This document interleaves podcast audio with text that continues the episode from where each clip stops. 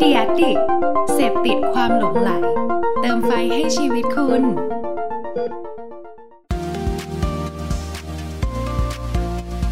Addict Talk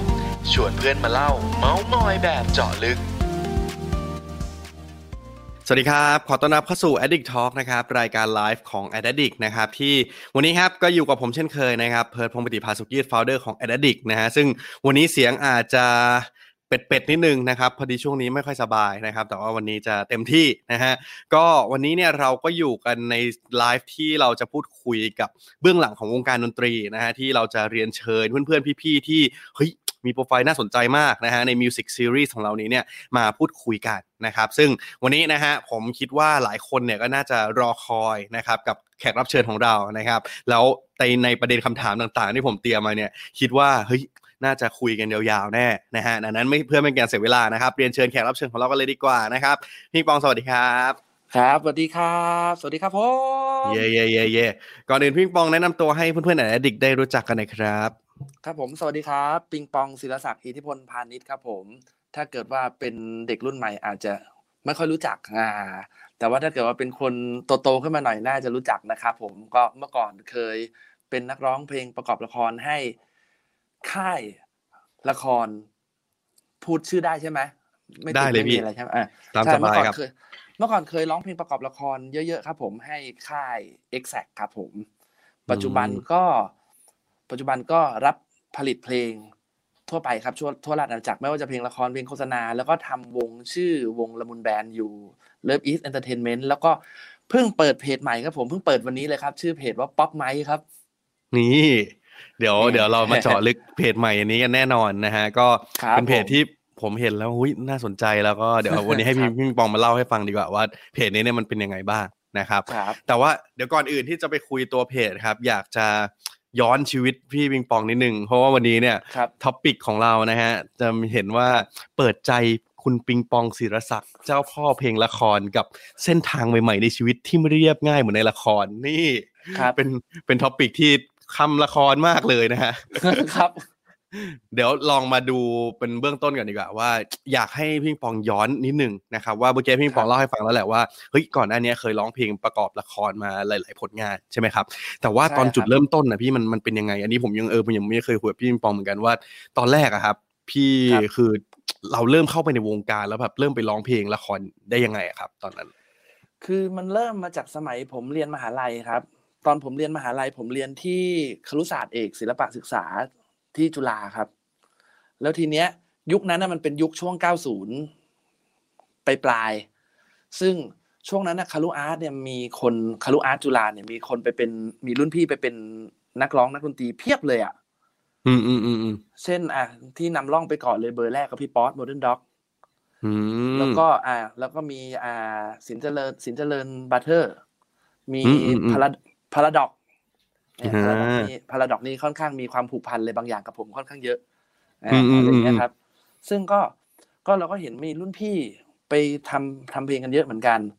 แล้วผมเองก็ตอนนั้นก็แบบเอ้ยพอมาถึงปุ๊บปรากฏว่าเพื่อนในรุ่นเดียวกันก็มีคนที่เล่นดนตรีดีด้วยก็เลยเฮ้ยเราทำเพลงส่งค่ายเทปกันบ้างดีกว่าเว้ยเฮ้ยอะไรอย่างเงี้ยก็เลยฟอร์มวงกันตั้งแต่ตอนสมัยมหาลัยซึ่งตอนฟอร์มวงมหาลัยเนี่ยไม่ใช่เพลงแบบที่เห็นทุกวันนี้นะครับสมัยนั้นคือแบบเป็นยังไงอินดี้อิเล็กทรอนิก้ายุคนั้นเขาเรียกอิเล็กทรอนิก้าเฮ้ยซึ่งในสมัยนั้นก็คือมันต้องแปลกถือว่าเป็นอะไรที่แปลกมากใช่ไหมพี่ใช่ครับคือมันเป็นเพลงที่แบบว่าเครื่องดนตรีนี่เราแบบโปรเซสเสียงมันจนแบบว่าแปลกไปหมดเลยอ่ะอย่างพวกกีตาร์ก็ใส่เอฟเฟกต์จนมันไม่เป็นเสียงกีตาร์แล้วอ่ะใช้ทั้งวงผมมีเบสสองคนอย่างเงี้ยเฮ้ยจริงเหรอคือคนนึงคือเดินรูทไว้เป็นทำหน้าที่เบสส่วนอีกคนน่ะเป็นเบสที่เพื่อใช้เป็นเสียงเอฟเฟคอ่ะเป็นเสียงแปลกๆอะไรอย่างเงี้ยครับก็คือทำประมาณช่วงนั้นแล้วก็เริ่มทำเพลงส่งตามค่ายเพลงต่างๆอะไรเงี้ยครับแต่ว่าด้วยยุคนั้นน่ะมันคือสมัยนั้นมันคือยุคอัลเทอร์เนทีฟใช่ไหมครับมันเป็นยุคอัลเทอร์เนทีฟปลายๆซึ่งช่วงนั้นมันจะมีค่ายเพลงอินดี้เกิดขึ้นมาเต็มไปหมดเลยปรากฏว่ามันเป็นช่วงปลายๆค่ายเพลงก็ค่อยๆทยอยปิดไอ้ค่ายที่เราไปอยู่ทุกค่ายอ่ะที่เคยไปอยู่ปรากฏว่าเราไปอยู่แก๊งไหนหัวหน้าตายเรียบเลยจริงเหรอไปอยู่คือไปอยู่เขาปิดเลย ใช่อยู่ได้ไม่นานก็ปิดหรือบางค่ายก็แบบดูท่าทางเอาเราแล้วแน่ๆเริ่มมีการพูดคุยกันแบบประมาณนึงแล้วก็ปิดอะไรเงี้ยบางค่ายนี่คือเริ่มทำเดโมกันแล้วอะเริ่มขึ้นเดโมเตรียมทำทุกอย่างกันแล้วสักพักก็ค่ายปิดก็เลยแบบเอ้ยเศร้าว่ะก็เลยพักไปแล้วผมก็เปลี่ยนจากทำเพลงเสนอค่ายมาเล่นดนตรีกลางคืนพอช่วงเล่นดนตรีกลางคืนนะผมก็มาเจอรุ่นพี่เป็น Modern Dog เก่าเป็น Modern Dog สมัยประกวดไม่ใช่ Modern Dog ปัจจุบันนี้นะครับเป็น Modern Dog ยุคที่ยังประกวดอยู่ชื่อพี่แน่นสลาวุฒิเลิศปัญญานุชพี่แน่นเนี่ยทุกวันนี้ก็คือทำเพลงละครเวทีอะไรให้ราชดาลัยอะไรประมาณนี้ครับพี่แน่นก็แบบเฮ้ยปองก็ไม่เห็นผมตอนเล่นดนตรีกลางคืนก็แบบโหยเจอกันครั้งแรกพี่เขาคอมเมนต์ผมกระจุยเลยแบบเสียเซลล์อ่ะคอมเมนต์จนเสียเซลล์อ่ะแต่พอคอมเมนต์เสร็จจนเสียเซลล์ปุ๊บแกให้งานเฉยเลยเว้ยก็เริ่มให้แบบว่าเอ้ยมาร้องเพลงมาคอรัสไหมอะไรอย่างงี้ไหมอะไรอย่างเงี้ยครับก็เริ่มได้เข้าห้องอัดจริงจังช่วงนั้นแบบว่าแต่ว่าเป็นเบื้องหลังอะไรอย่างเงี้ยครับช่วงนั้นก็เริ่มมีเพลงโฆษณาเข้ามาให้ร้องอะไรเงี้ยแล้วก็งานคอรัสอะไรอย่างเงี้ย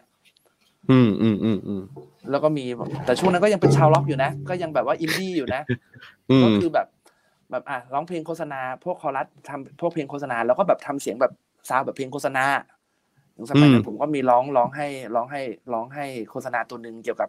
กีฬาโอลิมปิกอะไรเงี้ยอะไรประมาณนี้แล้วก็ไปคอรัสให้วงบาร์บี้บาร์บี้ทุกวันนี้น่าจะยังพอมีคนรู้จักอยู่เนาะซึ่งอัลบั้มนั้นนี่คือเสียงที่เป็นเสียงว้ายข้างหลังเนี่ยคือเสียงผมทั้งหมดทั้งอัลบั้มคือเสียงผมเองคือยุคนั้นยังเป็นชาวล็อกอยู่เลยแบบโวยวายอ่ะว้าบอกบุกเวกโวยวายอ่ะแล้วก็จนมาถึงมันมีเพลงละครของช่อง7ครับชื่อละครว่าเพื่อนรักบนทางรักอันนี้พระเอกเป็นชาคริตย้ำนามซึ่งเรื่องนั้นเนี่ยพี่แน่นเขาก็ให้ผมแบบได้ร้องจริงจังเป็นครั้งแรกเราก็ร้องชื่อเพลงว่าฉันเลือกเองใน YouTube อาจจะไปหาดูได้มั้งฉันเลือกเองฮะซึ่งก็พอร้องเสร็จร้องเพลงนั้นเสร็จไปปุ๊บปรากฏว่ามันมีกระแสเว้ยมันพอมีกระแสในวิทยุเปิดอะไรเงี้ยครับแล้วก็เว้นช่วงไปพักนึงเลยก็เราก็กลับมาเล่นดนตรีกลางคืนแล้วก็รับงานเบื้องหลังอย่างเงี้ยทั่วๆไปอย่างเงี้ยครับ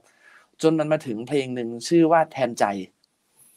อันนี้ผมว่าทุกคนน่าจะแบบคุ้นเคยแน่นอนครับเป็นเพลงประกอบละครเรื่องเพลงผีบอกซึ่งก็พี่แนนก็เรียกผมไปร้องเหมือนเคยซึ่งเรื่องนี้จริงๆแล้วมันจะไม่ใช่ผมร้องก็คือมันจะต้องเป็น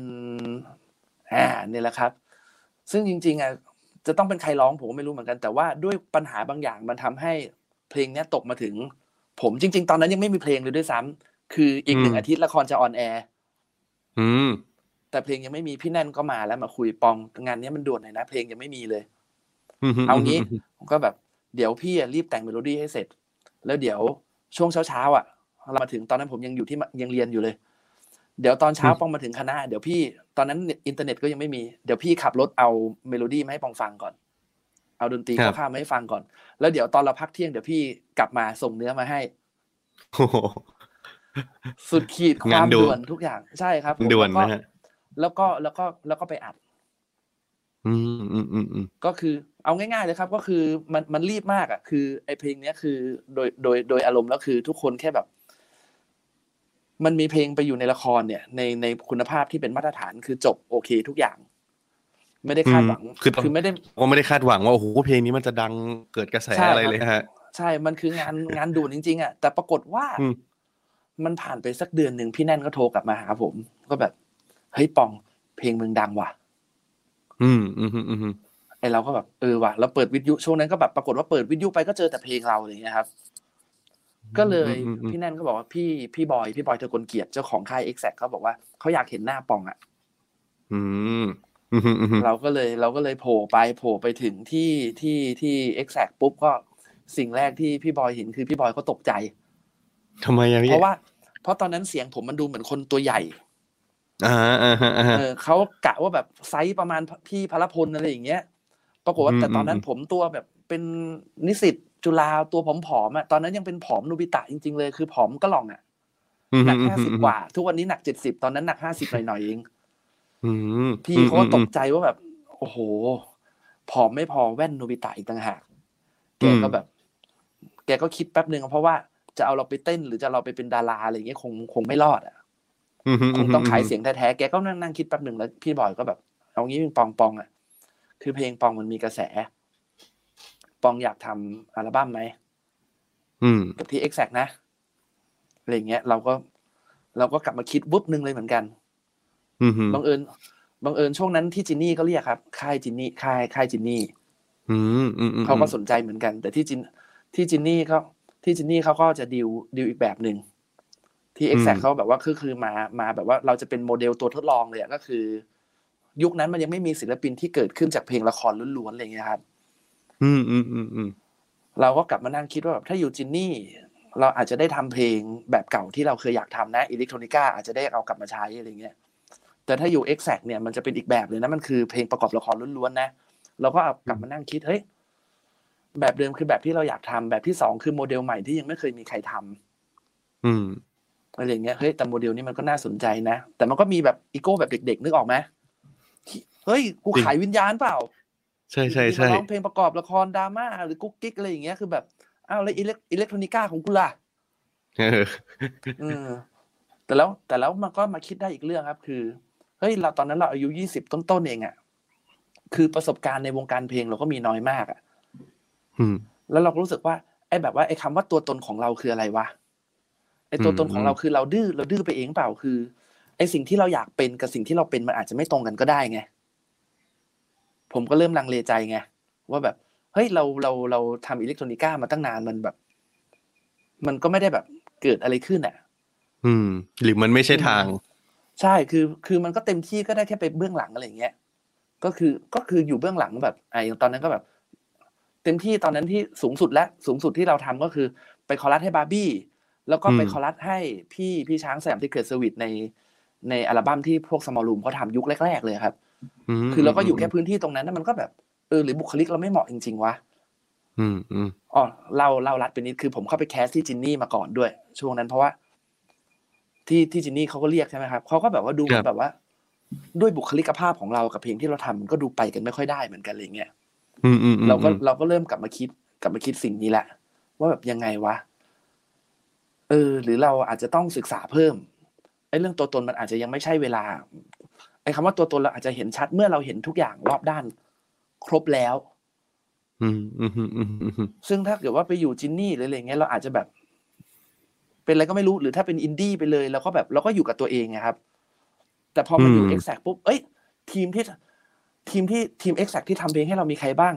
โอ้โหมีพี่เป๋ากมลศักดิ์สุธานนท์พี่ตู่ปิติลิ้มเจริญวงนั่งเล่นก็คือวงนั่งเล่นณปัจจุบันเนี่ยครับ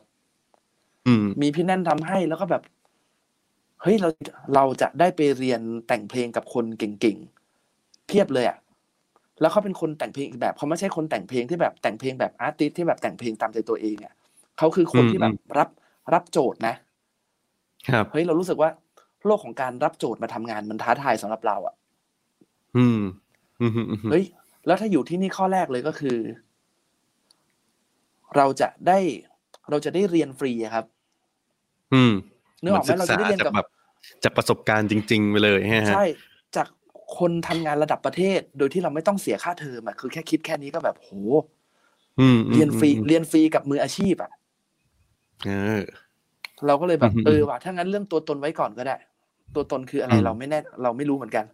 วางเรื่องตัวตนไว้ก่อนวินาทีนี้คือไปเรียนก่อนเดี๋ยวเรารู้เองว่าตัวตนเราคืออะไรแล้วบวกกับพี่บอยเขาก็แมนพอสมควรว่าแบบเขาก็ให้โอกาสว่าเขาถึงเขาจะเรียกเรามาแต่ว่าเห็นจินนี่มาเรียกเขาก็แบบปองไปดูที่จินนี่ก่อนก็ได้นะเราก็รู้สึกเฮ้ยถ้างั้นโอเคแล้วทั้งหมดทั้งมวลเราตัดสินใจแล้วถ้างั้นเราอยู่ที่ Exact ดีกว่า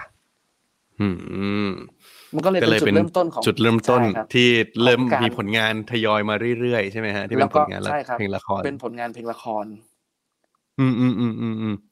แล้วหลังจากนั้นผมเอาคุยกับพี่ปิงปองให้เห็นแบบชีวิตทั้งหมดกันเลยดีกว่าหลังจากนั้นนะพี่เราทำแบบคุกคีกับเพลงละครนานขนาดไหนพี่ประมาณกี่ปีฮะถึงเริ่มไปทำอย่างอื่นต่อก็ทุกวันนี้ก็ยังคุกคีกับเพลงละครนะก็ยังทำอยู่แต่ว่าช่วงที่เป็น Exact เนี่ยก็คือทั้งหมดประมาณ5ปีที่อยู่ที่ตรงนั้นนะครับก็อยู่กันจนช้ำอ่ะก็คือ เฮ้ยมันกลายเป็นว่าผมมาค้นพบตัวเองอีกด้านคือแบบเอ้ยทำเพลงให้ตัวเองอ่ะทำเพลงให้ตัวเองร้องอะครับแบบอ่ะเราอาจจะไม่ใช่ศิลปินแบบสายอาร์ติสต์จัดจริงๆก็ได้เพราะว่าไปมาเราสนุกกับการได้รับโจทย์แล้วทำมากกว่าคือเช่นแบบว่าตอนที่ยังแต่งเพลงเองไม่ได้ครับก็แบบพอส่งโจทย์มามันเป็นละครมันเป็นแนวนี้นะเป็นแนวนี้นะมันพูดถึงพระเอกในช่วงเวลาแบบนี้นะเพลงนี้ปองต้องอ่อนแอหน่อยนะเพลงนี้ปองเป็นผู้ชายแต่ว่ามันเป็นพาร์ทของผู้หญิงนะมันต้องตีโจทย์ใหม่นะนู่นนั่นนี่แบบเฮ้ยโคตรสนุกเลยอ่ะแล้วยิ่งช่วงนั้นพี่บอยกำลังเริ่มบิวเรื่องละครเวทีครับให้มันแบบเริ่มเป็นที่นิยมในประเทศไทยแล้วก็ไปเจอโจทย์ที่แบบเฮ้ยมันมีโจทย์แบบนี้ด้วยว่ะ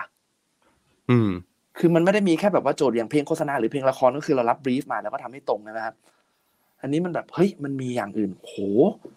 การทำงานกับโจทย์ที่มีให้มาโคตรสนุกเลยอ่ะมีโจทย์ที่เคยเจอแบบเฮ้ยแปลกที่สุดเลยเท่าที่เคยเจอใช่ครับมันเลยกลายเป็นแบบเฮ้ยมันเป็นโลกใหม่อ่ะแบบเฮ้ยทำเพลงมันมีโลกนี้ด้วยเว้ยหรือแม้แต่เพลงโฆษณามันแบบเพลง15 วิอย่างเงี้ยครับแต่ต้องโดนนะ15 วิแล้วมันต้องซัดเลยนะหรือแม้แต่แบบไอ้พวกเพลงที่เป็นซาวด์เอฟเฟคประกอบรายการที่แบบมาแค่3 วิอ่ะนึกถึงเหมือนแบบพวกเพลงแบบไอ้เพลงที่เปิดเครื่องโทรศัพท์มาแล้วมีเสียงอะไรอย่างเงี้ยเพลงที่มันเป็นจริงก็ทำได้นะคือแบบเฮ้ยเรามาเจอโลกใหม่อีกด้านนึงเว้ยมันไม่ได้มีแค่เพลงแบบเพลงที่มันแต่ง 3-4 นาทีแล้วแบบแล้วก็จบไปอ่ะเฮ้ยมันเฮ้ยวงการเพลงมันมีอีกหลายด้านเลยเว้ยเฮ้ยอะไรเงี้ยเราก็แบบโหกลายเป็นสนุกสนานใหญ่เลยเปิดโลกใช่ใช่แล้วอย่างเงี้ยตอนผมย้อนไปตอนสมัยตอนคุกคีกับเพลงละครแบบหนักๆเลยแล้วกันพี่อย่างตอนนั้นที่เราทำเพลงละครหลายๆเพลงฮะที่เราได้มีโอกาสร้องแล้วก็บุญยที่มิงปองเล่าก็คือเราได้เริ่มแต่งด้วยใช่ไหมฮะได้มีโอกาสเริ่มแต่งพี่เขาด้วยอย่างพี่มิงปองคิดว่าในมุมมองของพี่อะเพลงประกอบละครที่ดีอะมันควรจะเป็นยังไงอะสำหรับผมนะเพลงประกอบละครที่ดีนะครับอันดับแรกเลยคือโอเคมันต้องเพราะแหละแน่ๆแต่สองเลยมันคือมันต้องซัพพอร์ตละครในแง่มุมใดบ้างถ้าเป็นละครแบบมาตรฐานนะครับแบบที่เราคุ้นเคยละครตามโทรทัศน์เนี่ยคือ1เลยคือเราต้องไม่หลุดคาแรคเตอร์ของละครเนี่ยเช่นอันนี้แบบถ้าคิดแบบง่ายๆเลยคือถ้าเกิดละครเป็นละครพีเรียดอย่างเงี้ยเราก็ต้องทำมันให้เป็นเพลงพีเรียดแต่พีเรียดในแง่มุมไหนก็อันนี้มันก็อาจจะมียิบย่อยเช่นแบบสมมติว่าเป็นเพลงสมมตินะครับเป็นเพลงละครพีเรียดก็จริงแต่เป็นเพลงละครพีเรียดที่แบบมีการแบบว่าย้อนยุคมียุคปัจจุบันยุคเก่ายุคใหม่โอเคแหละโจทย์มาแน่ๆแล้วแบบดนตรีมันอาจจะแบบไทยเดิมจัดเลยไม่ได้ละเพราะว่ามันมียุคสมัยก่อนกับสมัยนี้อาจจะต้องทำดนตรีเป็นสมัยใหม่ไหมแต่ตัวเมโลดี้เป็นเมโลดี้แบบไทยหรือเปล่าสองเลยคืออ่านเนื้อเพลงก็ต้องฟิกคาแรคเตอร์คือนอกจากมูดโทนและธีมของละครนะมันก็ต้องฟิกคาแรคเตอร์เช่น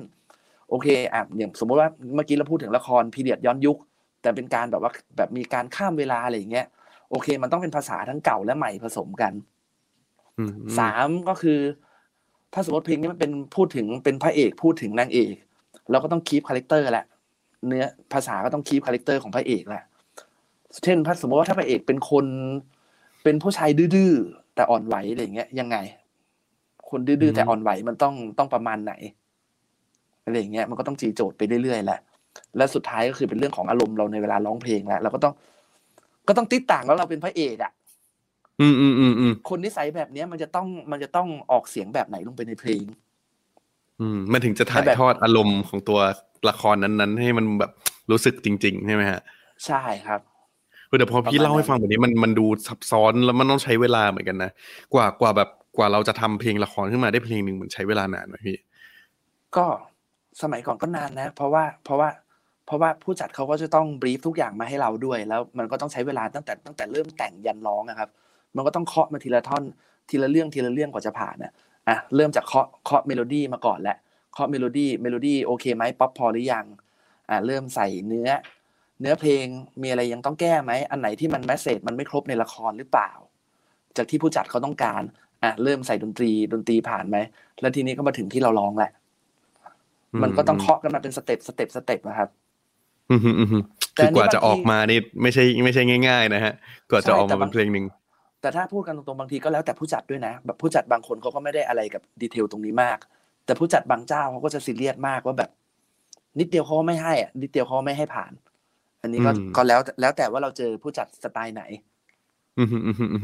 มีคำถามจากทางบ้านครับพี่ปิงปองคาแรคเตอร์ไหนที่ร้องยากที่สุดคะสำหรับผมเหรอเอาจริงนะคาแรคเตอร์ที่ยากที่สุดสำหรับผมนะคือผู้ชายอ่ะผู้ชายแบบแข็งแรงกล้ามแล้วแบบแนวบุกตะลุยอ่ะเพราะอะไรเสียงเราจะคือด้วยเนื้อเสียงผมมันไม่ใช่แบบว่าสมมติว่าแบบเจอแบบสมมติแบบอังกอร์อะไรอย่างเงี้ยสมมตินะหรือแบบละครแบบพวกละครแบบละครแอคชั่นเนี่ยแบบสมมติแบบอะไรแบบลูกผู้ชายไม้ตะพดอะไรอย่างเงี้ยคือแบบแล้วแบบเป็นเพลงแบบบุกไปข้างหน้าสู้มันเข้าไปอะไรอย่างเงี้ยอะไรอย่างเงี้ยเราจะยากนิดนึงแต่ก็มันก็ไม่เชิงนะเพราะว่าอย่างผมเคยร้องเพลงอันนี้โปเกมอนเพลงการ์ตูนโปเกมอนแต่อันเนี้ยมันก็เป็นแบบบุกตะลุยแต่อันนั้นเราร้องได้เพราะมันดูเด็กกว่าเอางี้แล้วกันเพลงที่มันดูเป็นลูกผู้ชายที่เป็นผู้ใหญ่อ่ะลูกผู้ชายแมนบุกตะลุยแบบพลังแห่งความเป็นชายเยอะๆอ่ะจะยากหน่อยแต่ถ้าแบบว่าเพลงถ้าเป็นเพลงโทนเด็กเนี่ยสบายหรือว่าแทนพาร์ทของผู้หญิงไปเลยอันเนี้ยกับสบายหรือว่าแทนพาร์ทของผู้ชายก็ได้แต่เป็นผู้ชายช่วงที่แพ้เป็นความรู้สึกแบบแทนพาร์ทของผู้หญิงมันเป็นยังไงพี่ก็อย่างเช่นแบบร้องในพาร์ทของผู้หญิงเลยยกตัวอย่างเช่นอย่างเพลงเมื่อก่อนที่ผมเคยร้องคือมันมีอยู่เพลงนึงในเพลงประกอบละครเรื่องเลือดหงอันนี้เป็นละครเรื่องแรกของคุณบีน้ำทิพย์มันจะมีอยู่เพลงนึงที่มันแทนอารมณ์ของคุณบีน้ำทิพย์ที่เขารู้สึกต่อพระเอกประมาณว่าจริงๆก็ไม่ได้อยากจะรักแต่ก็รักไปแล้วอะไรอย่างเงี้ยมันก็จะประมาณแบบคำรักแผ่วๆฟังแล้วก็สั่นแค่นี้ใจฉันก็ลอยไปสุดขอบฟ้าอะไรอย่างเงี้ยนี่อ๋อก็คือแสดงว่าถึงแม้ว่าจะเป็นเหมือนแบบบทบาทตัวละครที่ต้องการจะสื่อสารในฐานะผู้หญิงแต่ว่าเฮ้ยเราสามารถทำเพลงด้วยเสียงผู้ชายได้เหมือนกันในการถ่ายทอดความรู้สึกนั้นใช่ไหมฮะใช่แต่ว่ามันอาจจะเป็นเซนส์ส่วนตัวแบบเราคลิกกับเนื้อเพลงที่เป็นการถ่ายทอดของผู้หญิงไปสู่ผู้ชายมากกว่าอะไรอย่างเงี้ยครับสวัสดีคุณเติร์ดครับผมสวัสดีครับครับสวัสดีครับครับผมท่าแดมสวัสดีครับคุณเติร์ดเทพลีลาครับผมคุณเติร์ดเทพลีลานะครับเคยมาไลฟ์กับเราแล้วนะฮะคุณเติร์ดไปแล้วนะครับอยากถามพี่ปิงปองต่อเพราะเมื่อกี้พี่ปิงปองบอกถึงว่าเคยทำเพลงโฆษณาเหมือนกันเวลาทำเพลงโฆษณาพี่มันต่างจากเพลงละครไหมฮะ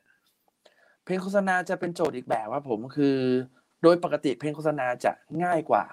ขึ้นมาประมาณหนึ่งเพราะว่าถ้าคนเขาจ้างผมอ่ะคือแสดงว่าเขาจะรู้จักผมอยู่ประมาณหนึ่งแล้วเนี่ยเหมือนผ่านด่านหนึ่งมาแล้วใช่เพราะฉะนั้นเขาจะรู้ว่าผมทำอะไรได้บ้างเพราะฉะนั้นไอ้สิ่งที่เขาจ้างมันจะไม่หลุดจากสิ่งที่ผมทำได้เท่าไหร่นัก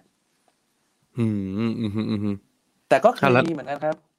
แล้วถ้าเป็นละครเขาแบบ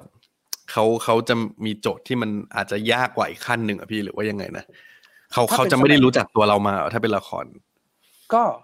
อ๋อแต่ว่าเพราะละครมันคือเราจะต้องไปสื่อสารถึงตัวละครในเรื่องอีกทีนึงใช่ไหมถึงแม้ว่าตัวผู้จัดเขาจะรู้จักเราอยู่แล้วเนี่ยครับแต่ว่ามันจะมีพาร์ทในละครที่เขาแบบบล็อกอยู่แล้วในใจอ่ะซึ่งมันจะยากตรงการที่มันเบรนว่าเราก็ต้องเป็นตัวเราด้วยแต่เราก็ต้องเป็นคนในละครด้วยเพราะตอนนี้เรามีคนรู้จักเราบ้างแล้วว่าเราเป็นนักร้องเพลงประกอบละครใช่ไหมครับเสียงที่เราปุ๊บคนจำได้เลยคือถ้าเราบิดไปไกลมากมันก็จะแบบมันไม่ใช่พี่ปองอ่ะแต่เราก็ต้องเป็นเราที่แบบสวมลงไปในละครนั้นได้แต่ถ้าเป็นเพลงโฆษณามันคือจบเลยครับเราเป็นใครก็ได้เราเป็นใครก็ได้ในศักยภาพที่เราทำได้คือผมจะไปแบบสมมติว่าเพลงโฆษณาปุ๊บแบบพี่ปองขอบีทป๊อปพี่ซึ่งถ้าเกิดว่าเขารู้อยู่แล้วเอเจนซี่ที่เขาเคยจ้างเราเขารู้อยู่แล้วว่าแบบเราทำได้อยู่แล้วเราก็ทำซึ่งไม่มีใครต้องมานั่งรู้ว่าไอ้เพลงนี้คือเราทำแล้วก็ว้าวอะไรของเราก็ซัดไป เราจะไปว้าวอะไรอย่างงี้ก็ไม่มีใครรู้ไงครับว่าเราเป็นใครอ่ะคือแต่มันก็ดูสนุกแบบหลากหลายเหมือนกันเนาะว่าแบบสุดท้ายมันได้แบบลองอะไรใหม่ๆเหมือนกันใช่ครับแล้วที่ผ่านมาพี่ปองเคยแบบว่าเคยได้รับงานเพลงโฆษณาอะไรที่แบบแปลกที่สุดบ้างพี่โฆษณาที่แปลกที่สุดของผมเหรอใช่ที่เป็นเพลงโฆษณาฮะอันที่แปลกสุดของผมก็คงคงไม่ใช่โฆษณาแต่เป็น announcer เป็นอีกสายงานนึงอีกเหมือนกันก็คือ announcer ใช่ครับก็คือเป็นยังไงบ้างพี่คือตอนแรกเขาก็เรียกผมก็แบบว่า announcer แล้วก็แค่ไปอ่านอะไรเงี้ยเฉยๆใช่ไหมครับสมมติก็แบบว่าสมมติโฆษณาแบบโฆษณาขนมโฆษณาจุดๆขนมแบบว่าขนมเค้กยายไหมเติมความสุขทุกเวลาให้คุณอะไรเงี้ยนึกออกไหมแล้วก็นึกว่าแค่จบแค่นี้ปรากฏว่ามันเพลงข้างหลังอ่ะไอ้ดนตรีข้างหลังมันเป็นดนตรีแบบเนี่ยแหละครับที่บอกว่าเป็นบิทป๊อปพอเราอ่านเสร็จปุ๊บก็แบบพี่ปองขอเติมเสียงนี้ด้วยค่ะแต่เป็นเสียงร้องนะแล้วมันสูงปี๊ดเลยครับมันสูงปี๊ดแบบสูงสุดคีย์เลยอ่ะเราก็จะว่ามันแบบสูงมากอ่ะแล้วพอสูงถึงจุดนึงเราเริ่มไม่ไหวแล้วอ่ะแล้วแบบขอเสียงแตกด้วยครับพี่ขอแตกนิดๆแล้วแบบไม่ได้เตรียมตัวมาทำสิ่งนี้แต่ก็เกือบไม่รอดครับแต่ก็ผ่านไปได้อันนี้ก็ฮาดีเหมือนกันฮะคือพอพี่ปองเล่าให้ฟังเหมือนแปลว่าเวลาที่เราใช้เสียงในการทำงานเนี่ยจริงๆแบบนอกจากร้องเพลงนอกจากทำเพลงแล้วมันสามารถเนี่ยบุกี้คือ announcer อีกใช่ไหมมีอะไรไหมพี่ที่เป็นงานอื่นๆที่ปกติที่แบบที่พี่ทำเติมอีกทุกวันนี้อะครับส่วนใหญ่หลักๆก็ทำอยู่กับเพลงนี่แหละ announcer มีบ้างแล้วก็หลังๆก็เริ่มทำเริ่มเป็นเอาคนที่เขาจ้างผมเป็น announcer เขาเริ่มจ้างผมทำสกอร์ประกอบเพลงโฆษณาไปด้วยแหละก็เหมือนทีเดียวไปเลยใช่ครับก็ทีเดียวให้จบก็คือบางทีก็ส่งเขาคือคัดมาแล้วทำภาพนี่คือเสร็จมาแล้วแล้วก็คือที่เหลือก็คือเขาก็จะแบบว่าอ่ะตัวสปอตเขาก็เอามาให้เราแล้วก็บอกว่าเนี่ยตรงนี้อ่านช็อตนี้ช็อตนี้นะแล้วก็พี่ก็ทำเพลงตามคัดไปเลยซึ่งอันนี้มันก็จะเป็นอีกแบบนึงครับคือปกติเราจะทำเพลงก่อนแล้วก็ไปคัดใช่ไหมอันนี้ก็จะกลายเป็นว่าเราต้องมานั่งแบบคิดมูดโทนให้เรียบร้อยแล้วก็ดูคัทอ่ะแล้วเราก็ต้องเล่นดนตรีให้มันลงตรงคัทเขาอ่ะอันนี้ก็จะเป็นอีกแบบนึงอันนี้ก็จะเป็นอีกแบบนึงอย่างเงี้ยพอผมเห็นพี่ปิงปองทำงานเกี่ยวกับเรื่องของเพลงมาแบบ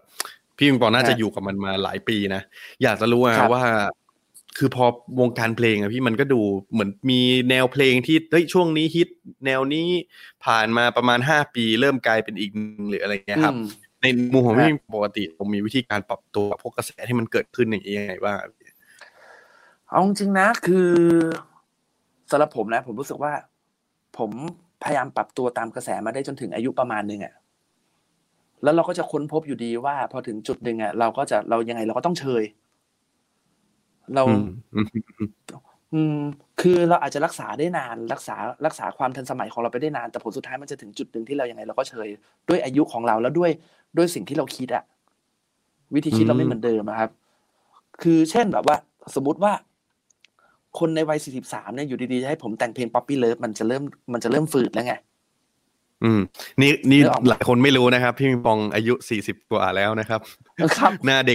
กขนาดนี้นะครับนี่คืออายุ43นะฮะครับก็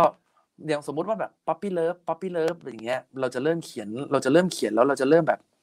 มันจะเขียนแล้วเริ่มไม่มีเสน่ห์ละเพราะว่าเราไม่ได้อินกับมันขนาดนั้นแล้วเราก็ไม่รู้ด้วยว่า Puppy Love ของเด็กรุ่นเนี้ยเค้ารู้สึกแบบไหนอะไรยังไงคือเราก็จะแตะได้แค่ผิวๆอ่ะครับแต่คือแบบอยู่ดีๆจะให้ผมแบบสมมุติว่าแบบว่ามาแต่งเพลงรักแบบสไตล์น้องทอยอะไรอย่างเงี้ยบูกี้ไลออนอะไรอย่างงี้คือเราแบบเราก็จะเริ่มแบบเราจะเปลือกแล้วไง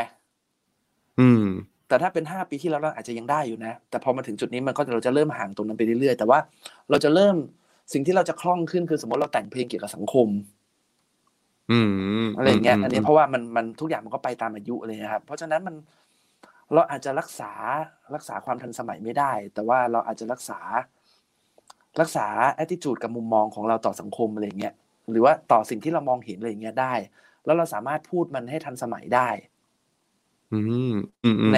ในมุมที่เรามองของเราเองเลยนะครับแต่ผลสุดท้ายยังไงเราก็ต้องวันหนึ่งเราก็ต้องเชยแต่ว่า อันนี้คือพูดแบบฟุ้งๆนะคือจะเชยยังไงให้เป็นตำนานเนี่ยใช่เพราะว่าจริงๆพอพี่พูดคำว่าแบบพอคำว่าเชยอ่ะผมคิดว่ามันเป็นคำที่บางคนอาจจะมองว่ามันเป็นเนกาทีฟแต่ว่าสุดท้ายแล้วมันอาจจะเป็นเอกลักษณ์ที่แบบเฮ้ยก็เนี่ยคนถึงจำเราได้ไงว่าถ้าสมมติว่าเพลงของเรามันเป็นแบบเนี้ยมันก็คือเอกลักษณ์ของเราหรือเปล่าอะไรเงี้ยครับใช่ครับเพราะว่าดนตรีอ่ะอันนี้นะคือส่วนตัวผมนะคือมันเป็นงานศิลปะก็จริงแต่ว่ามันเป็นศิลปะที่มันอิงอยู่บนแฟชั่นนะครับยังไงดนตรีทุกแนวในโลกนี้จะต้องมีวันเชยแต่ว่ามันไม่ได้หมายความว่ามันจะเชยแล้วเชยเลยนะเดี๋ยวมันก็วนกลับมาอีกใช่เดี๋ยวมันก็จะมีวันที่มันจะวนกลับมาหรืออะไรอย่างเงี้ยแล้วมันก็แล้วเพลงของเราแม้ว่ามันจะเชยแค่ไหนแต่ถ้าเกิดว่ามันทำแล้วมันสำหรับผมนะมันทำแล้วมันถึงกับคนบางคนจริงๆนะมันส่งไปถึงคนบางคนจริงๆเขาจะจำเพลงนั้นไปตลอดชีวิตอยู่ดีแหละเราทุกคนก็จะมีเพลงบางอย่างที่มันแบบว่าเราจำไปตลอดชีวิตไม่ว่ามันจะแบบยุคนี้มันจะกลายเป็นเพลงที่เชยหรือไม่ก็ตามแต่มันจะอยู่กับเราไปตลอดชีวิตแน่ๆอะไรอย่างเงี้ยครับอย่างเพลงแทนใจนี่คือแบบมันพูดขึ้นมาร้องขึ้นมาใครๆก็แบบผมว่าเฮ้ยมันจำได้ตลอดครับซึ่งอันนี้ก็ต้องขอบคุณครับอันนี้ไม่ใช่ความสามารถผมเป็นความสามารถของทีมงานทั้งหมดทั้งมวลแต่อย่างเงี้ยพี่ผมอยากถามหน่อยว่าเมื่อกี้ที่พี่บอกว่าเฮ้ยถ้าสมมติเราทำเพลงให้เหมือนแบบเข้าไปถึงใจคนให้คนจำได้เงี้ยพี่มีเคล็ดลับไหมที่แบบจะทำยังไงให้แบบถึงจะสร้างผลงานเพลงที่แบบให้มันเป็นอย่างนั้นได้เงี้ยครับในปกติส่วนตัวที่พี่ทำเพลงข้อแรกเลยนะคือมันก็คงเหมือนงานมันเหมือนงานอื่นๆนะครับคืออันดับแรกก็ต้องรู้จัก target ของเราก่อนที่เรากำลังจะทำส่งเขาไปอ่ะอันนี้ในแง่ต้องการผลในแง่ความซักเซสเลยนะครับอันนี้ไม่ได้เกี่ยวกับแบบเรื่องศิลปะแล้วนะเป็นเรื่องการแบบทำเพื่อประสบความสำเร็จอันดับแรกก็ต้องรู้จัก target ของเราก่อนอันดับสองก็คือต้องตัวเราเองต้องไม่อีโก้มากเพราะถ้าเรามีอีโก้กับคือถ้าเรามีอีโก้กับตัวเองเยอะเราคืออาร์ติสต์แบบแท้ๆแล้วไงอันนั้นคือเราไม่สน target เราทำเพลงอันนั้นคือจะเป็นอีกหมวดหนึ่งแล้วคือเราทำเพลงแล้วแบบเรารอว่าจะมีคนมาชอบนึกออกใช่ไหมครับอันนั้นคือไปวัดเอาข้างหน้าแต่นั้นเขาจะได้ผลอีกแบบนะคือถ้าบังเอิญมีคนชอบก็จะมีคนที่แบบรักเขามากๆจนเป็นสาวกไปเลยนะก็จะเป็นอีกแบบแต่ถ้าทำเพลงในเชิงพาณิชย์ที่หวังผลอันดับแรกหนึ่งเลยคือต้องรู้จัก target ของเราก่อนสองคือไม่มีอีโก้แล้วสามคือถ้าอะไรที่เราทำเองไม่ได้มีทีมก็ได้นะคือบางทีอ่ะวงนักดนตรีบางทีเราจะไปติดอีโก้เรื่องแบบว่าผลงานต้องเป็นของเราอะไรเงี้ยผลงานต้องเป็นของเราคือเราต้องทำเองแต่บางทีมันไม่จำเป็นต้องเป็นขนาดนั้นนะครับผมรู้สึกว่าคือถ้าทำเพลงเพื่อตั้งเป้านะสมมติว่าถ้าผมไม่เก่งรีเสิร์ชล่ะเฮ้ยผมมีทีมรีเสิร์ชให้ผมก็ได้ไงแล้วถ้าเกิดว่ามันรีเสิร์ชมาปุ๊บสมมติว่าคอนเทนต์ที่มันจะต้องใช้เพื่อทาร์เก็ตเนี้ยมันผมเขียนไม่เก่งอ่ะผมหาคนที่แต่งเพลงเก่งกว่าผมอ่ะมาช่วยก็ได้นะมันไม่เป็นไรนะปัญหาเรื่องพวกนี้มันไม่จำเป็นจะต้องแบบเราไม่มีความจำเป็นจะต้องทำตัวเป็น one stop service อะไรขนาดนั้นน่ะยกเว้นแต่ว่างบน้อยจริงๆงบน้อยนี่ก็อีกเรื่องแต่ว่าก็คือเรามันไม่มีความจำเป็นอะไรขนาดนั้นคือของแบบนี้มันสามารถทำงานด้วยทีมได้อันนี้ในแง่ที่ต้องการการหวังผลจริงๆนะสามคือก็ต้องมีความใจแข็งพอสมควรเช่นถ้าสมมติว่ารีเสิร์ชออกมาแล้วแบบทีมมาร์เก็ตติ้งสมมติในค่ายของเรานะครับหรือทีมเพลงของเรามันบอกว่ามันจะต้องทำเป็นแคมเปญนะพี่ปองมันอาจจะต้องมีสเต็ปนะเพลง1 2 3 4 5เพลงนี้มันอาจจะมีคนด่าพี่นะอาจจะมีคนไม่ชอบแบบเซ็งพี่บ้างนะสมมติเช่นแบบว่าเฮ้ยคอนเซปต์คืออยากเปลี่ยนทาร์เก็ตอะเช่นแบบว่าศิลศักดิ์เนี่ยแบบทำเพลงให้คนเจน X เจน Y ฟังแล้วเยอะแล้วอยากไปที่เจน C บ้างเฮ้ยพี่ในตอนช่วงที่พี่จะรีแบรนด์เนี่ยเพลงแรกๆอาจจะมีคนด่าพี่บ้างนะแต่ว่ามันจะได้ engage นะแล้วเพลงที่2ที่3ถึงจะตามมานะอันนี้ก็แบบถ้าทีมออกแบบนี้นะอันนี้หมายความว่าถ้าตั้งเป้าแบบเราตั้งเป้าว่าเราจะเอาเรื่องนี้จริงๆเราก็ต้องใจแข็งพอที่จะแบบไว้ใจทีมแล้วเดินไปข้างหน้านะไม่งั้นทุกอย่างพังหมดเลยนะเราไม่เชื่อในทีมอ่ะจริงมันเหมือนทำการตลาดเหมือนทำธุรกิจเลยเนาะทำเพลงพอบอกอย่างเงี้ยมันแบบว่าเฮ้ยสิ่งที่ต้องคิดสำคัญมากๆคือกลุ่มเป้าหมายจะทำเพลงไปให้ใครฟังใช่ไหมนี่ผมจดตามเลยนะครับแล้วก็ตัวเราเองก็ควรจะต้องเนี่ยเตรียม ทั้งการที่เราไม่ควรมีอีโก้แล้วก็ถ้าสมมติมันจะมีอะไรเกิดขึ้นเราก็ต้องแบบพร้อมรับมือให้ได้นะครับแล้วก็สำคัญก็คือเรื่องทีมที่แบบว่าเฮ้ยถ้าสมมติว่าปัจจุบันนี้มันไม่จำเป็นที่เราจะต้องทำเองทุกอย่างแล้วสมมติมีทีมมีใครมาช่วยมันก็สามารถสร้างสรรค์ผลงานดีๆได้เหมือนกันใช่ครับแต่ว่าถ้าทำอีกมันจะเป็นอีกโจทย์เลยนะถ้าทำเพลงเพราะว่าผมทำเพลงเพื่อแพชชั่นของผมพี่อันนี้คือถ้ากลายเป็นโจทย์นี้คือแบบอย่าให้ใครมาขัดขวางเราเป็นตัวของตัวเองไปใช่อันนี้จะเป็นอีกเรื่องเลยคุณเป็นตัวของตัวเองให้เต็มที่แล้วคุณก็แฮปปี้กับผลงานของคุณแล้วคุณก็ต้องรับกับสิ่งที่จะเกิดขึ้นข้างหน้าให้ได้ด้วยนะเพราะนี่คุณทำจากแพชชั่นของคุณแท้ๆนะก็อยากไขว้เขวอันนี้ก็กลายเป็นอีกเรื่องเหมือนกันอันนี้ก็เหมือนเดิมก็อยากไขว้เขวเช่นแบบว่าถ้าคุณรักในเพลงแนวนี้คุณรักในวิธีการทำเพลงแบบนี้คุณรักในสไตล์เพลงแบบนี้คุณทำไปเลยต่อให้มีคนมาเข้ามาคอมเมนต์คุณว่าเพลงบ้าอะไรวะอย่าสนใจทำไปยังไงโลกนี้ไม่มีคุณแค่คนเดียวแน่นอนที่ชอบเพลงอะไรลักษณะนี้มันต้องมีเพียงแต่เราจะทำยังไงให้เพลงเราไปถึงใช่อาจจะใช้เวลาหน่อยว่าทำไงให้เพลงเรามันไปถึงคนที่ชอบเพลงแบบนี้เหมือนกันจริงๆก็จะเป็นคนแบบแบ่งเป็นสองสายเลยครับคราวนี้คนละเรื่องเลยแล้วพออันนี้นี่พอพี่พูดถึงแบบเรื่องการโปรโมทเพลงอ่ะอย่างสมัยก่อนกับสมัยนี้มันต่างกันยังไงบ้างอ่ะพี่ในการโปรโมทเพลงอะฮะโหผมว่าสมัยเนี้ยยากกว่าเมื่อก่อนเยอะเลยนะเพราะว่าหลายคนอาจจะรู้สึกว่าโหง่ายจะตายก็นี่ไงไปลง YouTube ลงอะไรมันยากกว่าใช่มั้ยพี่ผมว่ามันยากกว่าเพราะ